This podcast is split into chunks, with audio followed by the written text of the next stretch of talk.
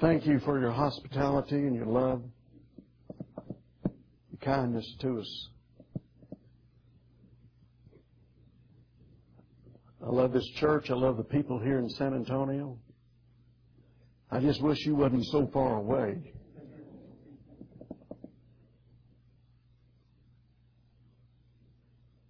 We welcome your prayers, May and I, as we go back home. Prayer makes a difference because God answers prayer. Turn with me in your Bibles to the Gospel of Mark, chapter 10.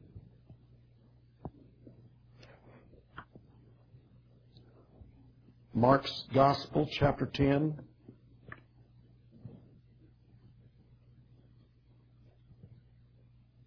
I have a couple of titles for the message. Get in line. Get in the line. You'll see that there were mothers with children lining up, you know, desiring Christ to touch their children.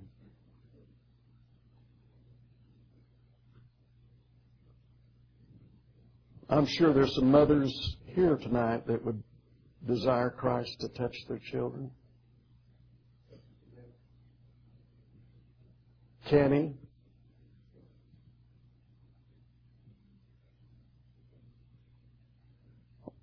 Also, I would might entitle this Don't say no to children.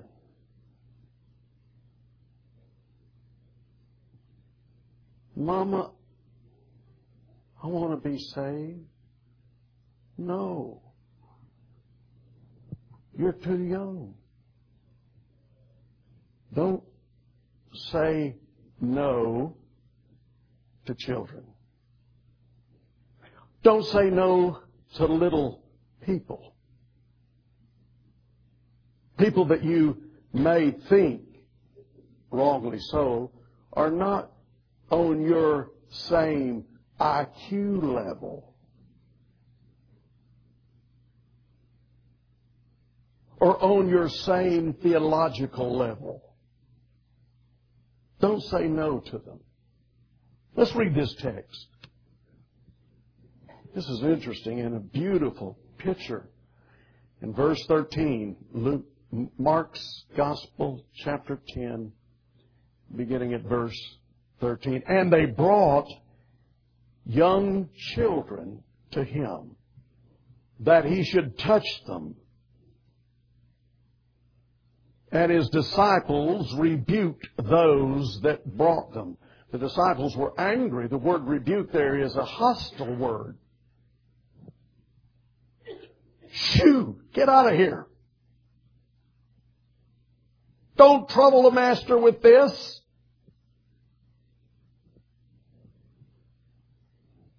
And notice who is doing this. The disciples. Goodness of all people you would think that would have a little bit of understanding. You know, and the thing about it is, a day previous, Jesus had opened the door to this, no doubt, event in the fact that the disciples had been arguing among themselves who should be the greatest. Because each one of them considered if they could have a contentious argument about who should be the greatest. And you find that in chapter 9, verse 36 and verse 37. Um, They were arguing. They, every one of them thought that they were the greatest one, and they, so there was an argument. You can't have an argument unless there's pride in people that are arguing. Only through pride comes contention. And so there was pride in all of these disciples, and they were arguing about who's the most important one, who's the biggest one, who's the best preacher, who's the smartest theologian, Who's going to make the best apostle? Who's going to sit on the right hand or on the left hand in the kingdom? Such things. And of all things, Jesus, our Lord Jesus, you would think, he, he said, to them. In fact, listen to this. What he did. This is in chapter 9, verse 36. He took a child and set him in the midst of them. Now you'd think this. Here Jesus, as an object lesson,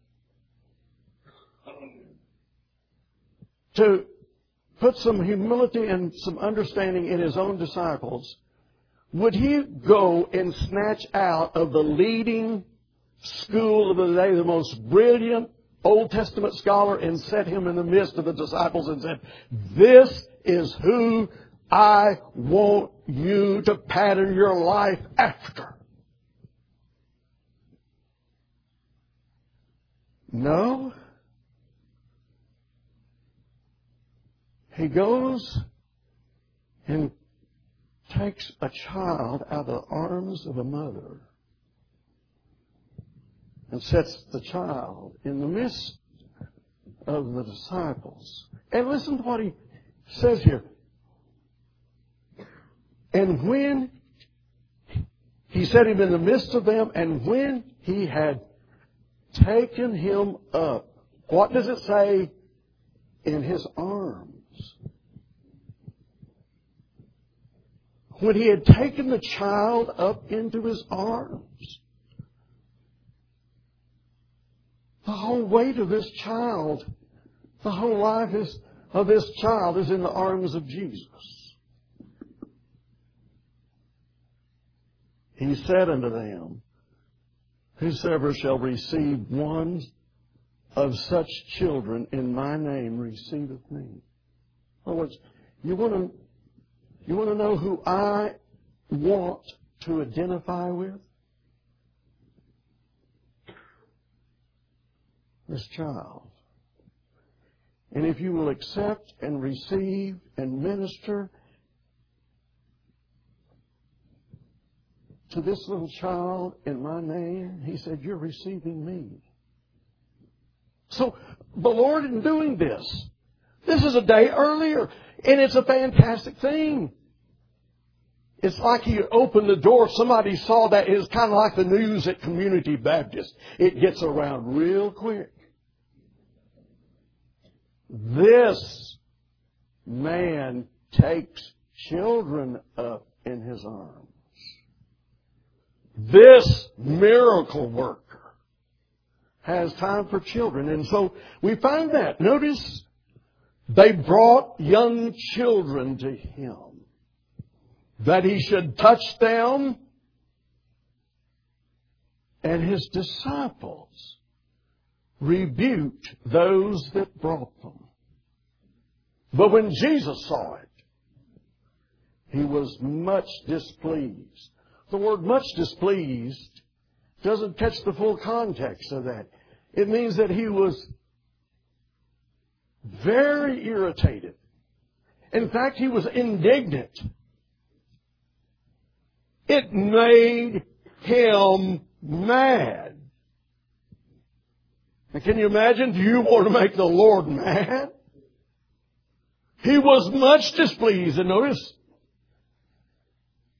he said unto them, Suffer the little children to come unto me. Little children, you're invited to Jesus.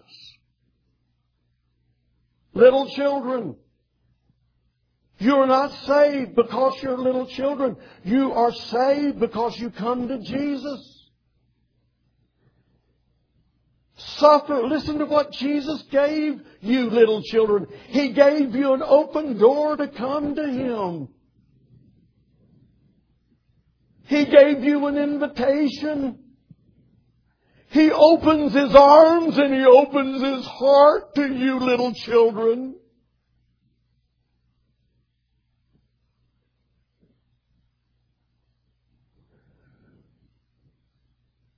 Suffer the little children to come unto me and forbid them not. For of such is the kingdom of God.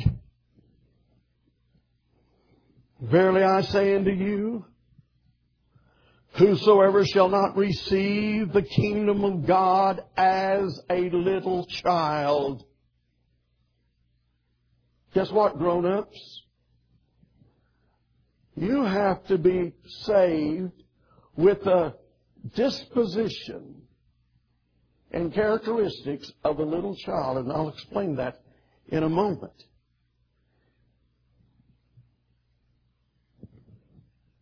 For anyone who will not receive the kingdom of God as a little child shall not enter therein. And notice this in verse 16. This is the heartening thing. This is the blessed picture we have. And he took them up in his arms. Here they were, mamas in line with their children. And the impl- it is implied he took them up in his arms one by one.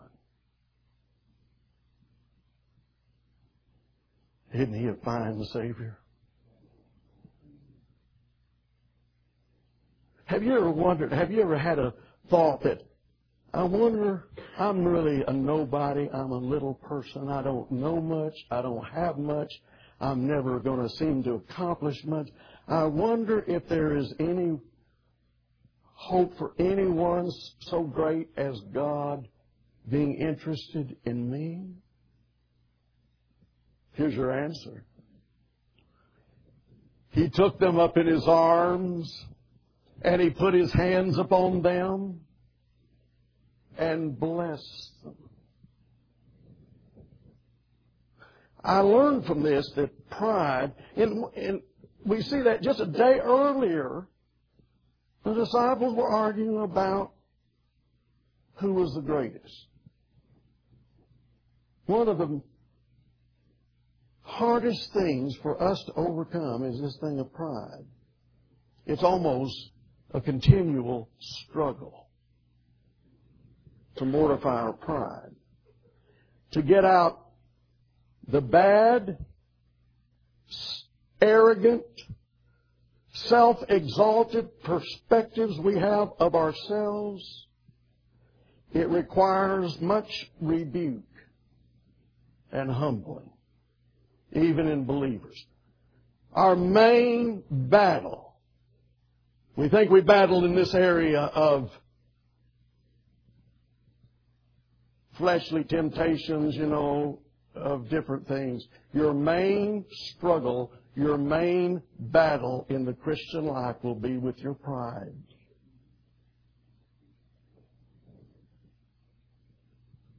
The apostles were guilty of it two days in a row.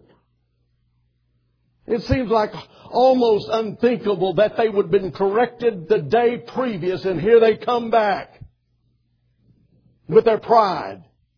They're guilty of a grossly offensive sin to the Lord Jesus. In fact, what's so amazing is they're guilty of grieving the heart of their Lord, but they think that they're being exceedingly zealous for the truth. They think they're on the right side of the Lord. They think they know the mind of Christ. You know, it's a fact that even in the work of God, you've got to be careful, churches, with your pastor. You can build him up in pride. You got to be careful, preachers. You can be prideful. And the reason why it's so dangerous is because it always goes before a fall. And it's amazing the crushing that God has to do to preachers just to get the pride out of them. The humbling. The stripping. The work of God. You know, even in the work of God, people can miss it in a huge way. This terrible, subtle, delicate danger slipping in. You don't really intend for it to slip in. But this nasty thing of pride, self-righteousness. I know more. I do more. I'm better gifted. I'm more qualified. That attitude. that holier than thou. We, we, we don't come out and say that, of course. We know. We're too prideful to say that. God loves us in a special way, but not them. God blesses our group, but not theirs. Our church is special, but not theirs. So let us be careful here. We can be greatly in error. For the Lord God can care for people and works and ministries we may not care much about. For you see, our Lord Jesus is zeroing in on a class of souls that the apostles considered well nigh worthless. Just clogging up the works, getting in the way. Let us be careful that in our contempt and pride and arrogance, in our disdain for poor people, small people, ignorant people, small places, or small service, let us be careful that we are not testifying of our own ignorance and poverty. Now, I have three points in the message. All sermons ought to have three good points. Here they are. Number one, we're going to look at this. A proper desire discovered in the mothers bringing their young children. A proper desire. We're going to, second of all, we're going to think about the improper response of the professionals, of the disciples. And then thirdly, we're going, and Jesus concludes, for it's an opportunity for teaching, and he lays down the conditions required in everyone for entering into the kingdom. You're not going to get into the kingdom unless the qualities that Jesus says are childlike are in you. So don't say small. Don't say no to little things, little people. It's amazing, isn't it? This, is one of the, we're having here one of the first recorded church fights going on and it's over nursery duty. And you find Jesus taking sides. And he's on the side of the slobbering, blubbering babies. The disciples don't like it. They don't volunteer for it, but Jesus does. Nursery duty. Observe the altogether proper desires of these mothers in verse 13. Now, who usually is saddled with the responsibility of taking your young children? I'm not saying that there definitely wasn't any daddies there, but young children. I've noticed it with my daughters-in-law. Now, my son, son Jeff, he helps out a lot, but at a minimum,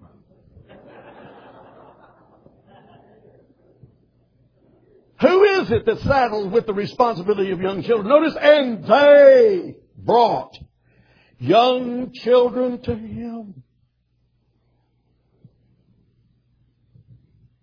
That, for what purpose? That he should touch them.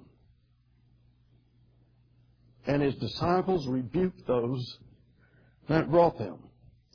Now, if you were, to, if you were there with this scene, no doubt, it's exactly what you would have with a bunch of mothers bringing their young children. In fact, Luke uses the word infant. Young children. What do you have?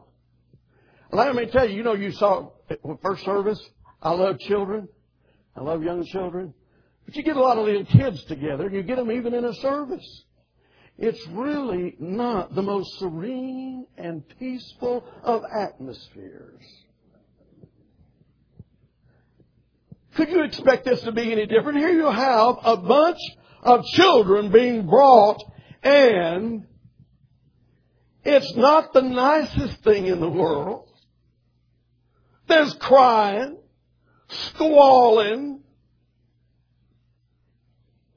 I'd say some other things going on. But wouldn't you like to have a picture of the, a true coat. Isn't it a beautiful thing?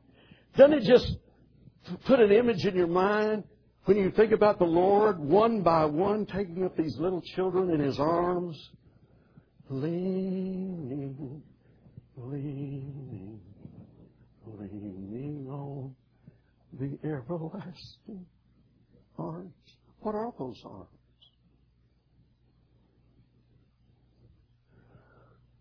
Would you like to be taken up in the arms of Jesus? Here it is. Wouldn't you like to have the image in your mind of the King of ages holding up in his arms your little child? Your grandchild?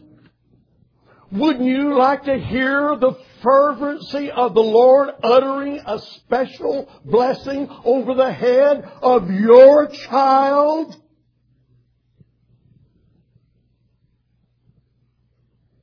It's a beautiful scene. And it has the most profound and deepest significance and consequence. In fact, the scripture says in verse 16, and he took them up in his arms and put his hands upon them and blessed them. You think that meant anything? You think it did anything? I'll assure you, when he touched them, life was no longer the same. You don't receive the touch of Jesus in this manner. Now, the first thing I want you to see under my heading, the proper desires of these mothers, is the overall picture that you see. The deed is a perfect representation of what God, in the overall picture, has done for poor, needy, helpless humanity in the incarnation of His Son. Here you have the reality of this one sort of life, young children, being taken up into the reality of another life, a divine life. Here you have, if you please, two realities of life. Here on one hand, nothing weaker. Think about it. Is there anything weaker, smaller, more vulnerable, more ignorant, more impotent than a very young child? Helpless in a sense. These little folks, these little people, helpless. But you know what? These little children grow up to be big children. And guess what? In the scheme of where we stand with God, these little children represent everyone. Because when it comes to your ability to save yourself, when it comes to your ability to get out of your sins, you're weak, impotent, and helpless. Everyone is. And so here you have a good picture, if you please, of these little children who are representative of the entire race. They illustrate big folks. There is none righteous, there's none able, there's none that can come. If the Lord doesn't take us up in His arms and bless us, we're hopeless. So you have the little children, the helpless. Then you have the other reality. He who has the arms, there's none bigger. We heard my son preach on him today the bigness of God. Isn't He big? Isn't He great? Isn't He indescribable? There's none bigger, better, greater, smaller, smarter, stronger than God. And the eternal Son of God who was with the Father from the beginning. I mean, Father and Son, they big. Holy Spirit, the divine Trinity. Now, here's the thing. You have the triune God, the invisible, eternal God, and you've got weak, helpless, fallen, poor, needy humanity. How are you going to get the two together? Where, how, when, why can two forms of life, one that is absolutely poor, helpless, and needy, and the other that is strong, impotent, powerful, holy, eternal. How can these come together? Here you have a picture. The second person of the invisible triune God has come down to man. God the Son has put on a body. Yea, He Himself has become a real human. He has developed himself at every stage of development just like these little children.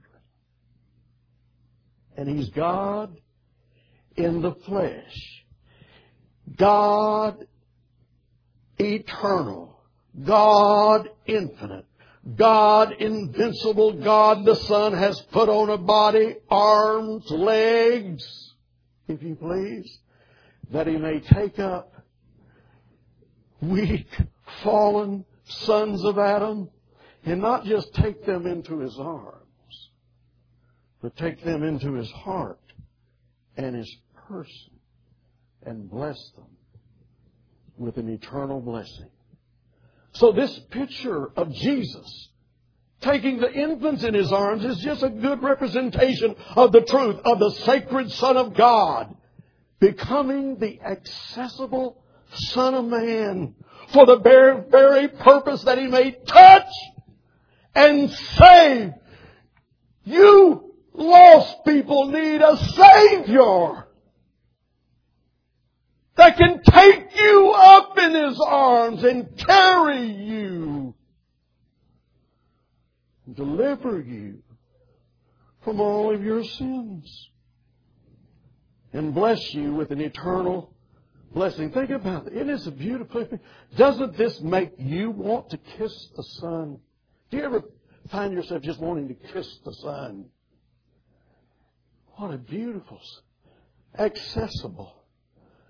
You think, look, these children were not named. We don't know what happened to the rest of their lives, but we know their lives were different. But Jesus, the eternal, important, invincible, eternal God, had time, took time for each and every single one of them.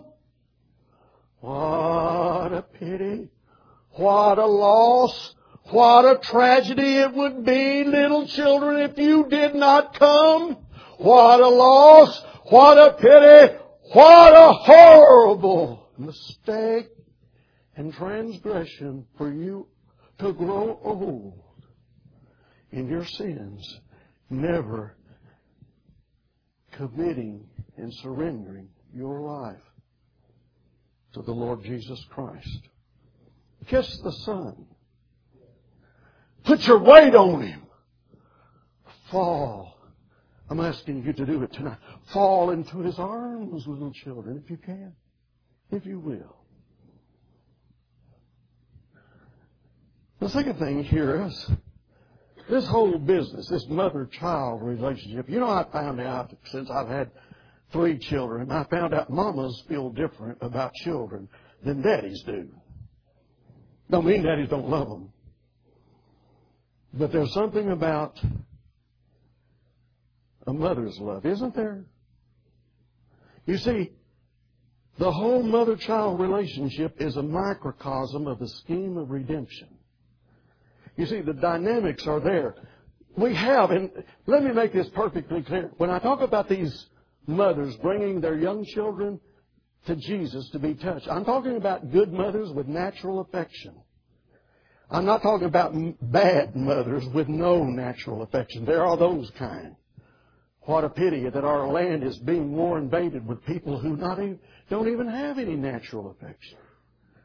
We're talking about good mothers here. And we, we talk about the motherly instincts. Don't, don't mothers have instincts toward their children? Isn't there dynamics that play out in the heart and the mind of a mother toward her children? Why is that? Where did those impulses and instincts come from?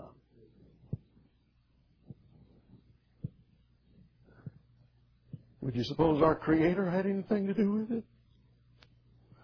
You see, the presence of these good mothers desiring a blessing upon their young babes, it touched a nerve with the Lord. For in a human way, it mirrors the way he feels toward his children. He puts the dynamics in the heart of a mother. There are several things that parallel basically with this. Did you know mothers cannot bring a child into this world without going through a sort of death? Childbirth, they say, is the closest a woman will ever come to dying without dying. How many of you mamas agree with that?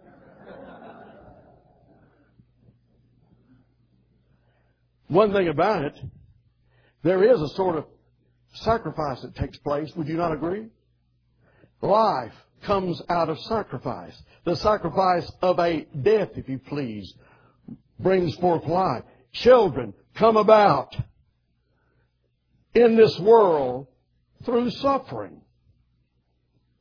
In fact, it's an amazing thing. I don't even know why mothers continue to want to have children. But I've decided they'll suffer anything to bring a child in the world. Isn't that like the Lord? Doesn't that mirror redemption? Did you know that new birth and new spiritual life comes out of sacrifice and suffering? That he who knew no sin was made sin for us that we might become the righteousness of God in him. Through the greatest vicarious sacrifice of his life, new life is born. In fact, it's an interesting passage I don't take time to read the whole thing. 1 Peter 1, 1 and 2 basically says that our new birth springs forth and comes directly out of the death and the resurrection of Jesus Christ. That's what brings it about. You know about it? His death did do something. His resurrection did do something. Our, His birthed us to a living hope because of the sprinkling of His blood and the resurrection of Jesus Christ from the dead. So, this scene of these mothers present, wanting Jesus to touch their children, touch the nerve with Him because the elements of redemption. Think about this. The parallel of the great enduring love that a mother has for her newborn. You know, I hate to say this now. As sweet as these little babies are to their mothers, these little babies don't give a hoot about their mamas, really. I mean, they don't, I mean, oh yeah, they want, they want things. But where's the love at? It's in the mother.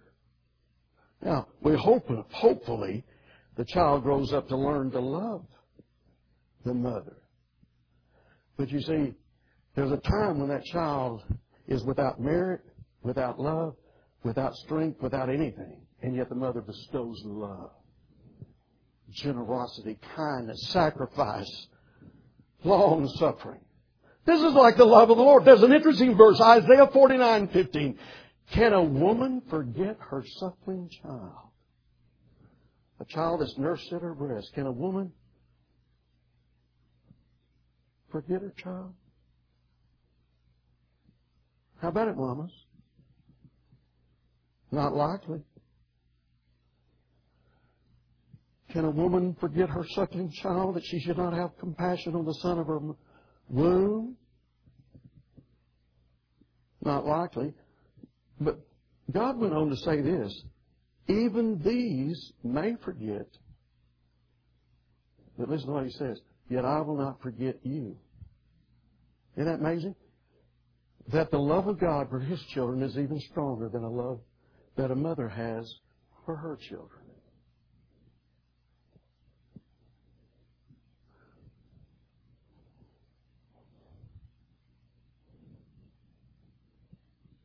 Mothers are an example of type of unconditional love.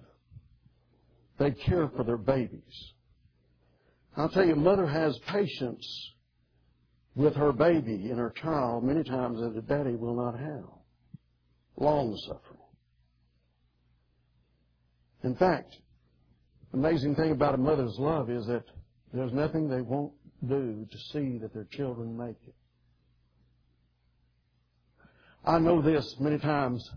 I'm of sort of the pessimistic nature when it comes to looking at things that I think may not go right, may be going wrong.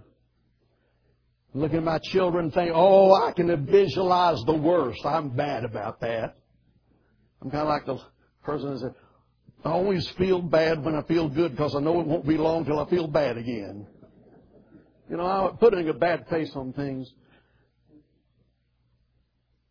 Sometimes we men, we tend to do that. But a mother is optimistic many times. Just optimistic. They have an unconditional love there. They have a patience. It's an amazing thing. Patience. They want and they desire the best for their children. That's just Oh, Lord understood that. They wanted Jesus to touch their children. They wanted the best. And mothers, when you want Jesus to touch your children, you are wanting the best for them.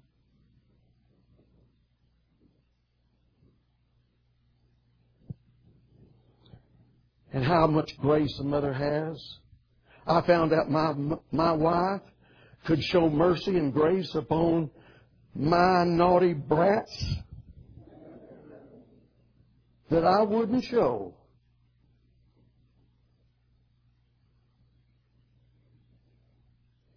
I had a good friend, Dr. Ira Campbell, over in Natchitoches, Louisiana. He told me one time he had a Christian school. We had one too. We were talking about the complications and problems of running a Christian school. And he said, yeah, he said, these little kids can be sprouting horns, but their mamas think they're halos.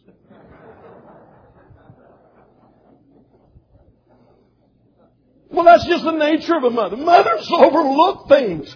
Aren't you glad the Lord overlooks things? Aren't you glad He has a heart that's willing to show extreme mercy and patience and grace? Deep well of mercy and forgiveness in the heart of the Lord. You know, a poor mother whose son has gotten in trouble will forgive anything in their children. I read recently of a faithful mother who was visiting her son regularly in prison. He had committed murder. And faithfully, every time there was an opportunity for visitation, she would be there. And though her own son was guilty of the most heinous crime, she never failed to show at visitation. Mothers will forgive anything.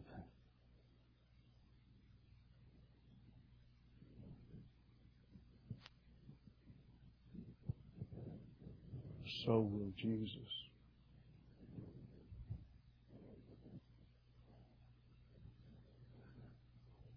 It's amazing after all the grievous failures listed in the book of Hosea of his people, the final word that God gave His people in Hosea 14 verse 4, 4 after listing and itemizing a list of transgressions a mile long, the book concluded with this, I will love them freely.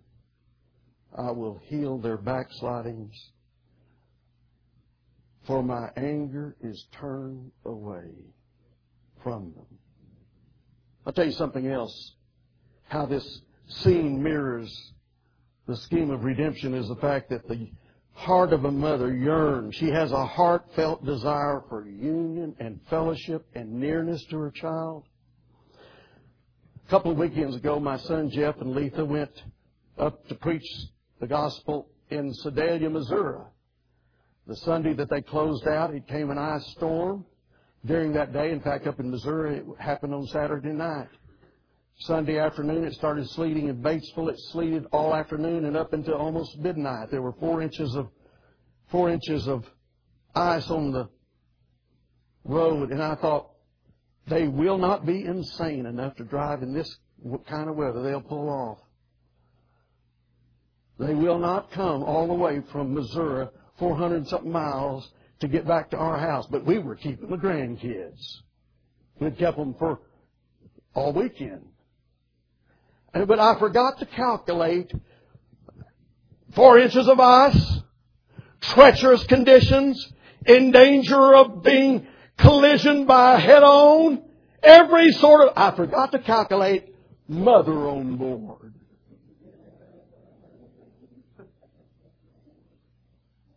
For when there's a mother involved, mothers, when they're separated from their children, seek reunion.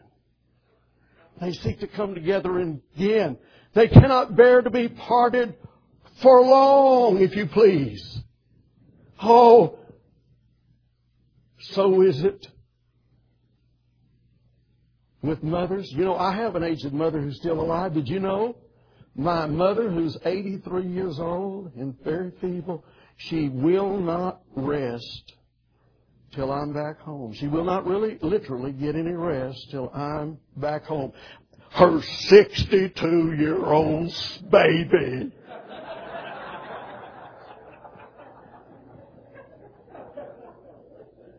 Why is it mothers worry and want their sons or daughters back home? It's that yearning, it's that instinct for fellowship and union. So it is with our Lord. He desires the most intimate fellowship with His children. And though it is that we must be away from now, we're parted.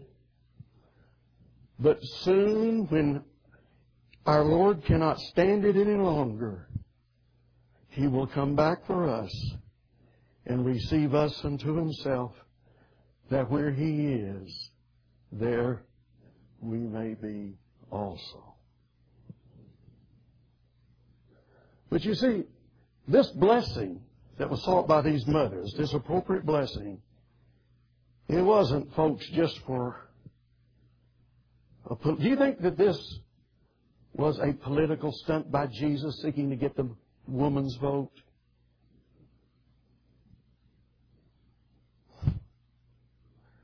I'm telling you, serious issues hung in the balance with this desired blessing.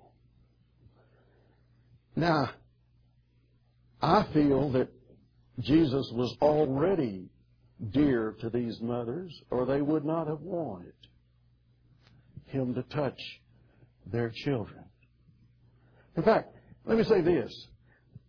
You know, we talk about wanting our children saved. Consider, consider what this meant to surrender your child into the arms of Jesus for a blessing. Consider what a mother's saying when she wants to give her child to Jesus.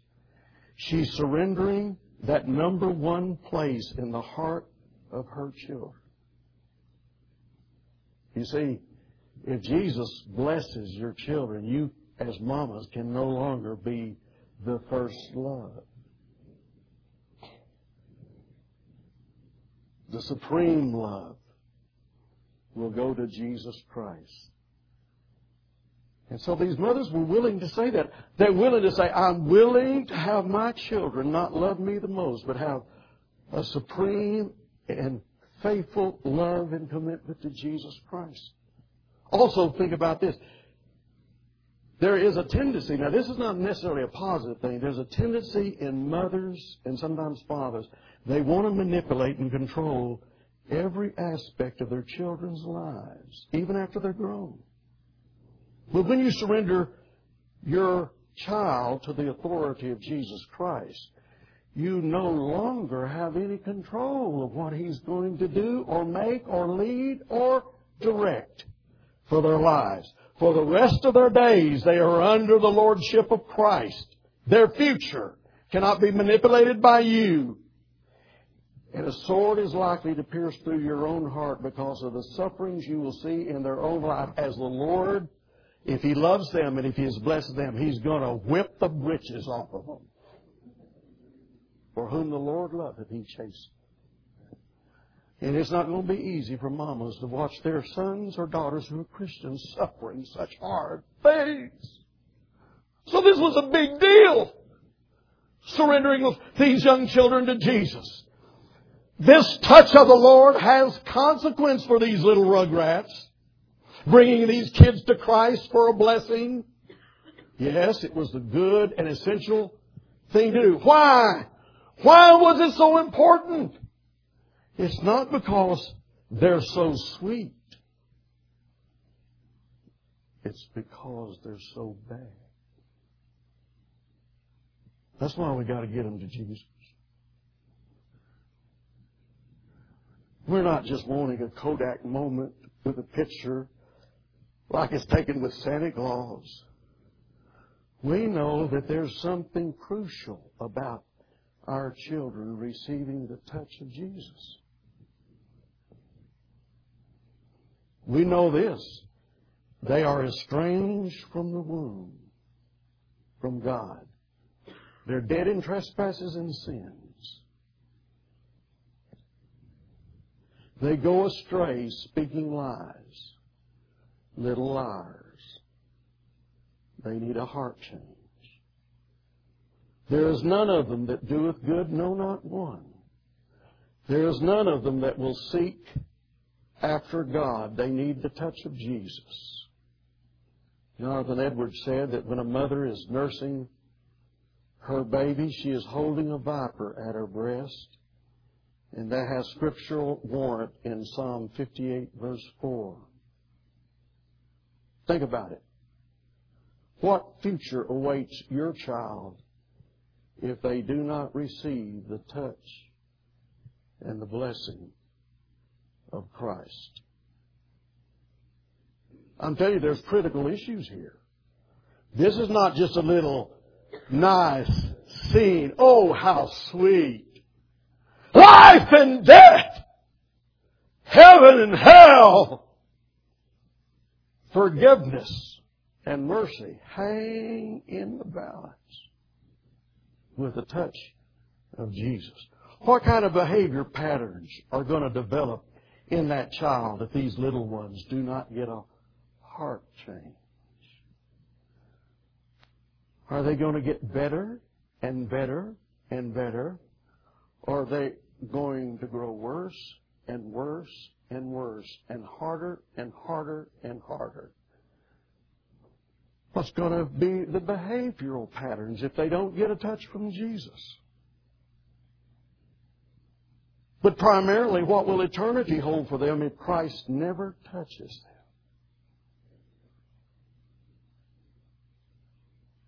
Now you don't know whether Jesus will touch your children, but are you carrying them to Him in prayer? Are you carrying them in surrender? Are you carrying them to Him in hope?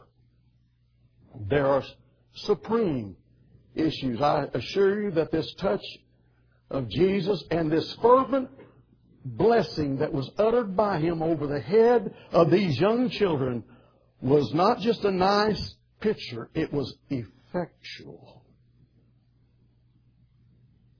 The urgency and propriety of bringing surrendering, hoping, believing, trusting that our children may be given the eternal benediction. Now let me quickly, I've preached long enough even on this for Let me talk about briefly. Look at how the disciples reacted. The scripture says, and his disciples rebuked those that were bringing the children. And just as quickly, our Lord rebuked the disciples.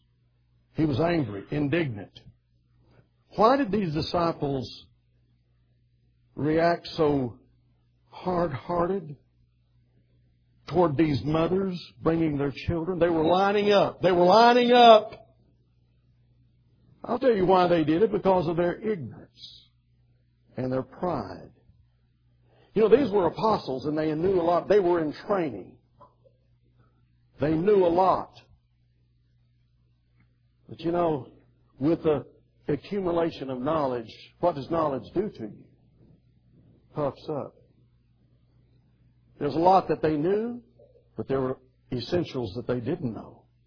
They were men, important men. They'd already been arguing in chapter 9, verse 34. Who would be the greatest? These apostles were prideful. They had an agenda, a schedule. They're busy men. In fact, these kids are getting in the way of their seminary training. They're interrupting class. These men are too deep, too gifted to fool around with these noisy, slobbering, pooping babies. Really? Get out of here! Get! We don't have time for this. They know the Lord's mind, they think. He doesn't have concern for these, these uninfluential. Of all people, Jesus, these are the least influential. They're the least important. They can't give. They can't work miracles. They're uninfluential. They cannot talk theology.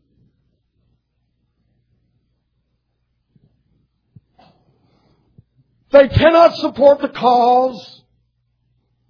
They have absolutely no influence. They're hindering the program. They're clogging up the schedule. Don't call us, mamas. We'll call you. Now, here's a good point. When you are in the burden of bringing your sons or daughters in prayer and you were design Jesus to touch them, you can expect hindrances and setbacks and disappointments and even discouraging opposition sometimes where you least expect it. When you're seeking the touch of Christ upon your young children, you're likely to find not much sympathy even among sometimes people who ought to care. You know, these young mothers, they hit a rough spot. But you know what they did? They didn't tuck tail and leave all mad at the church. You know, it's easy, especially when you're desiring a blessing and you're wanting a blessing, it's easy to give up. Everybody, listen, if you really don't want to be saved or if you really want to give up a burden, it's easy to find someone to point to, even in church, to give you an excuse to say, it's no use. To be offended with the way somebody acts or the way some, some, something someone said. But these, think about this. These disciples were rebuking these mothers. But they didn't get mad and flustered. They stayed. They waited. The moral of the story is stay in church. You might just get a blessing. They did. The Lord came through. Even though these mothers hit a hard spot.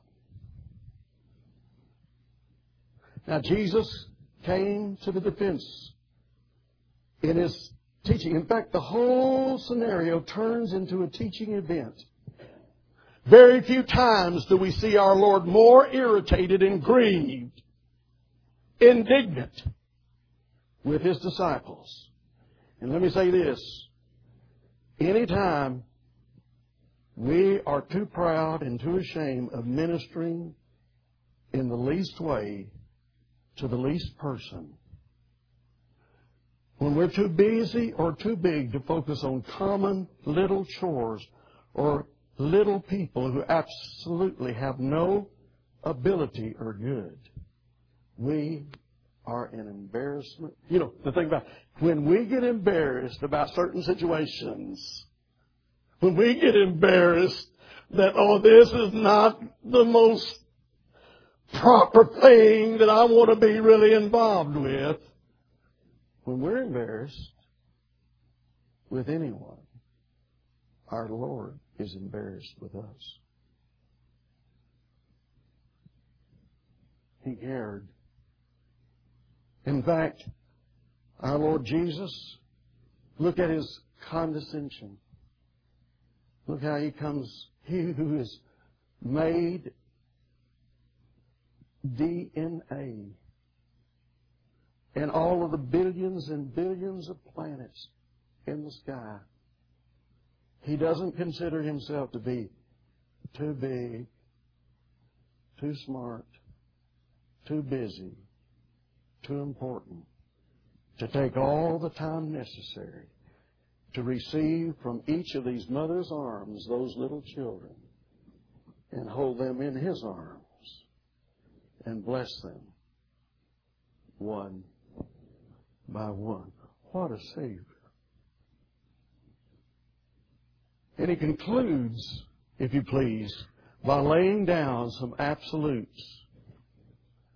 Suffer the little children to come unto me. Forbid them not. Folks, none of us better hinder or stand in the way of anyone who desires Christ and salvation. We should never think it takes great maturity, deep knowledge, profound insights, or tremendous abilities to enter the kingdom of God. No one can be too small, too little for Christ to love and save. If they want to come, no one is too much of a helpless nobody to be received into the arms of Jesus, which you can be too big, too smart, too important, too judgmental, too critical to get in yourself. Jesus tells us all, if you cannot accept and receive my kingdom as this little child, none of you go be in it. Now what did he mean? What does it mean to receive the kingdom? Let me close with this. He speaks of a little child's meekness and humility. Children have that unique capacity to surrender their will and their life to authority. That's what has to be. As long as you want to hold on to your life and rule your life and be boss, you will not be saved. But if you, like a little child, are willing to humble yourself and surrender the control of your life to the Lord Jesus, you can be saved. Humility. Meekness. Teachability. That's the second thing. Unsophisticated acceptance of the word of truth, the word of adults. Have you noticed? I used to tell my children, then I started telling my grandchildren the story of the three legged bear. My grandfather told me the story of the three legged bear. Of course, there really wasn't no three legged bear, but I made the story was made up to be real, and I put as much drama and reality in it as I possibly could be. My grandchildren's eyes would be big. What'd you do, Grandpa? What'd you do? They believed it. See, it's the nature of a child to believe if you tell them, especially if you're someone with authority. We call it credulous. Ready to believe. Ready to do as one is told. Children will believe anything. You got to get big before you can believe anything. You see, the older you get, adults, older kids become cynical. In fact, it takes adults and older kids to make children cynical and unbelieving. It was my older grandchildren that told my younger children when I'd be there, oh, Grandpa's just kidding. That's not true. They believed. We have to say, we have to tell, and sometimes it's proper that we tell our children, oh, this is really not true. Oh, that really can't happen. There's no such thing.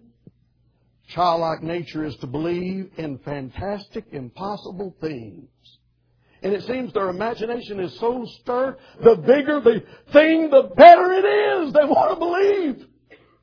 Did you ever consider that the truths that are found in the gospel that we believe and preach are as fantastic as anything you would read in Aesop's fable? They're big things. Fantastic things. Creation. God coming in human flesh. God dying in the place of His creatures. God raising from the dead. God going back into an unseen heaven. God coming to judge the world and raise the dead. Fantastic things to believe.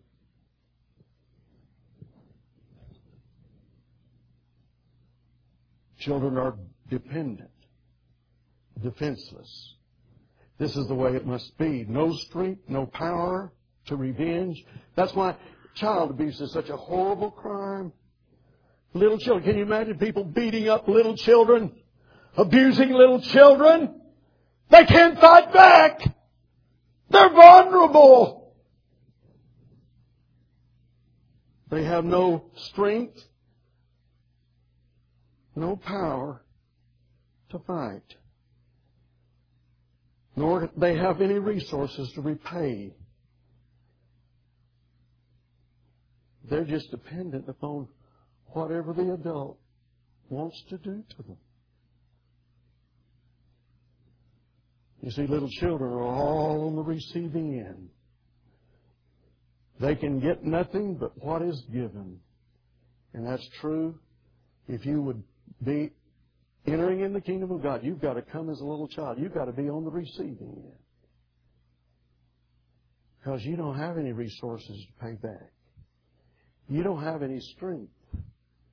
There's not anything that you can do but fall into His arms.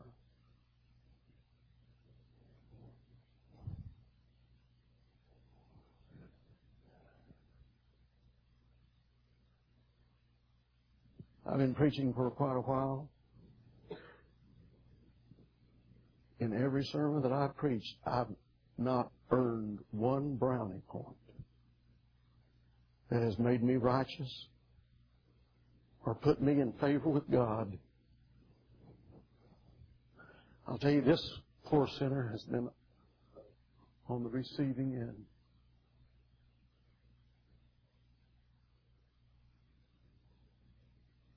No merit, no goodness, no ability, no strength, nothing in my hands I bring, simply to the cross I cling, falling helpless, dependent into the arms of the Lord. How about it? How about it, you older children that have not yet come? Would you be willing to come to Jesus and surrender your life to Him tonight? How about it, you older folks who have not yet come? Would you be willing to humble yourself and recognize you're poor and needy? And unless He takes you up into His arms and pronounces a blessing of eternal life upon your head, you have no hope.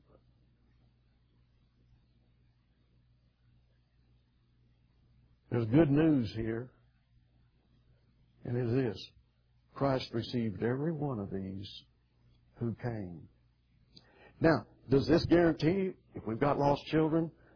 You see, these parents didn't know when they brought whether Jesus would touch their children. We don't know whether Jesus.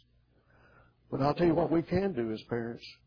We can bring them in prayer with humble submission and surrender and say, Lord, have mercy. That's a good place to be. Because my Bible tells me that not one of them left disappointed. I know this. All who come, Jesus said this, all that the Father giveth me shall come to me, and him that cometh to me I will in no wise cast down. Christ receives sinful children. Children, you need your sins forgiven. You won't go to heaven because you're a little child. You'll go to heaven because your sins are forgiven. Because you've come to Jesus. Come, whoever you are, whatever stage of life that you're in, come unto me. Look unto me and be ye saved. For I'm meek and lowly in heart. The President of the United States might not see you, but Jesus will.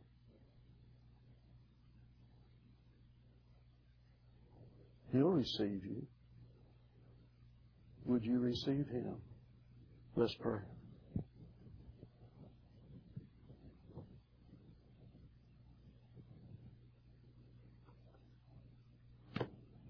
It's time to come. Brother Ron ably preached to us about the judgment. It's time to come. Today is the day of salvation. Now is the accepted time. I'm going to ask Brother Dean Olive to lead us in the final prayer.